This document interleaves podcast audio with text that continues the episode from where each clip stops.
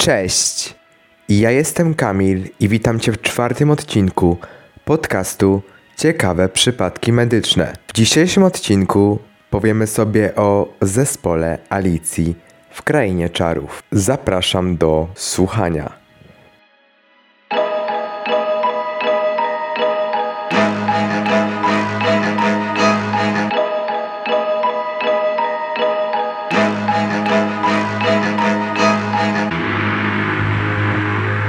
Każdy z nas słyszał kiedyś o Alicji w Krainie Czarów. To powieść z 1865 roku autorstwa Charlesa Lutwidge'a Dodgsona, który opublikował ją pod pseudonimem Lewis Carroll.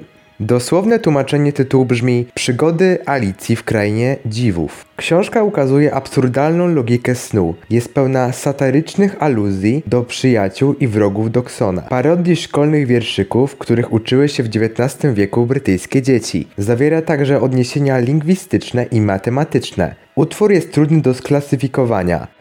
Tłumacz Maciej Słomczyński pisze w przedmowie do Alicji, że jest to jedyny wypadek w dziejach piśmiennictwa, gdzie jeden tekst zawiera dwie zupełnie różne książki. Jedną dla dzieci i drugą dla bardzo dorosłych. Z fantastycznej fabuły skorzystali także medycy, tworzą tak zwany Zespół Alicji w Krainie Czarów. Z angielskiego Alice in Wonderland Syndrome, AWS.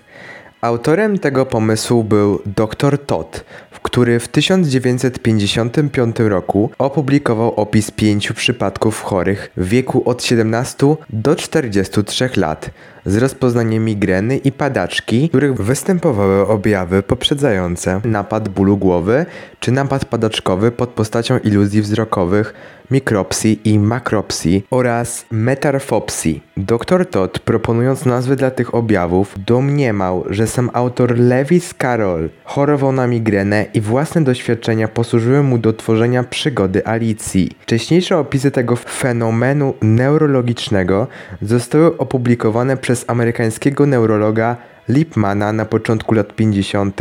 XX wieku. Jakie są objawy choroby? W AWS występują objawy o charakterze iluzji i halucynacji, zaburzonej percepcji i kształtu osób, części ciała i obiektów, czyli metamorfopsje, wielkości, makropsje i mikropsje.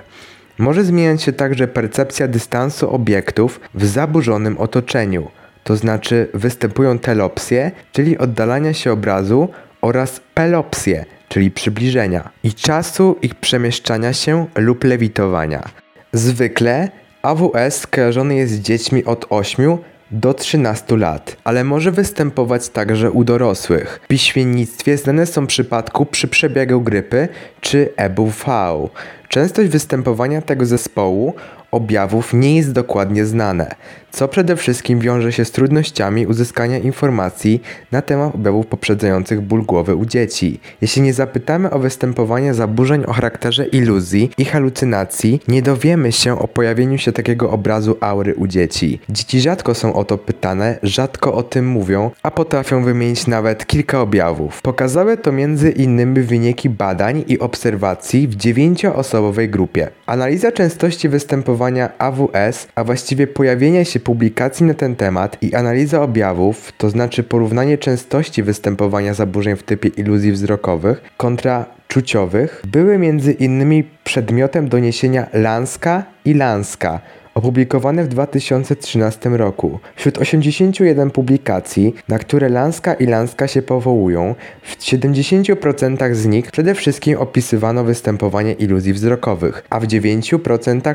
czuciowych. Pozostałych obu typów objawów zwrócono także uwagę na znaczne zróżnicowanie etiologii AWS. W prawie połowie, 48% przypadków, objawy AWS wystąpiły w przebiegu infekcji wirusem Epsteina-Barr, EBW. Zatem w 11% przyczyną okazały się migrenowe bóle głowy. Poza tym AWS towarzyszył ospie wietrznej, grypie, infekcji wywołanej koksackie, płonicy, padaczce, toksycznej encefalopatii. Poza tym opisywano występowanie AWS w przebiegu boreliozy, ADEM, także jako objaw naczyniaka jamistego okolicy skroniowo-ciemieniowej. Występowanie tych objawów przede wszystkim u dzieci i młodych dorosłych oraz rzadkie i utrzymywanie się w wieku dojrzałym budzi podejrzenie o znacznej przydatności dojrzałego mózgu mózgowia na pojawienie się takich objawów. Rodzi się więc pytanie, jak długo w życiu osoby, która doświadczyła objawów AWS, mogą się one utrzymywać. Pewną odpowiedź przynosi praca Dudleya i WSP. Pośród 28 chorych poddanych 30-letniej obserwacji 81% utrzymywały się objawy bólów głowy. 1/4 doświadczała epizodów zniekształcenia obrazów. Objawy te towarzyszyły nie tylko migrenie, ale także napięciowym bólom głowy. To już wszystko w dzisiejszym odcinku. Serdecznie dziękuję za wysłuchanie podcastu i zapraszam Was na mojego Instagrama. Ciekawe przypadki medyczne lub po prostu CPM Podłoga Podcast. Miłego dnia, wieczoru, cześć.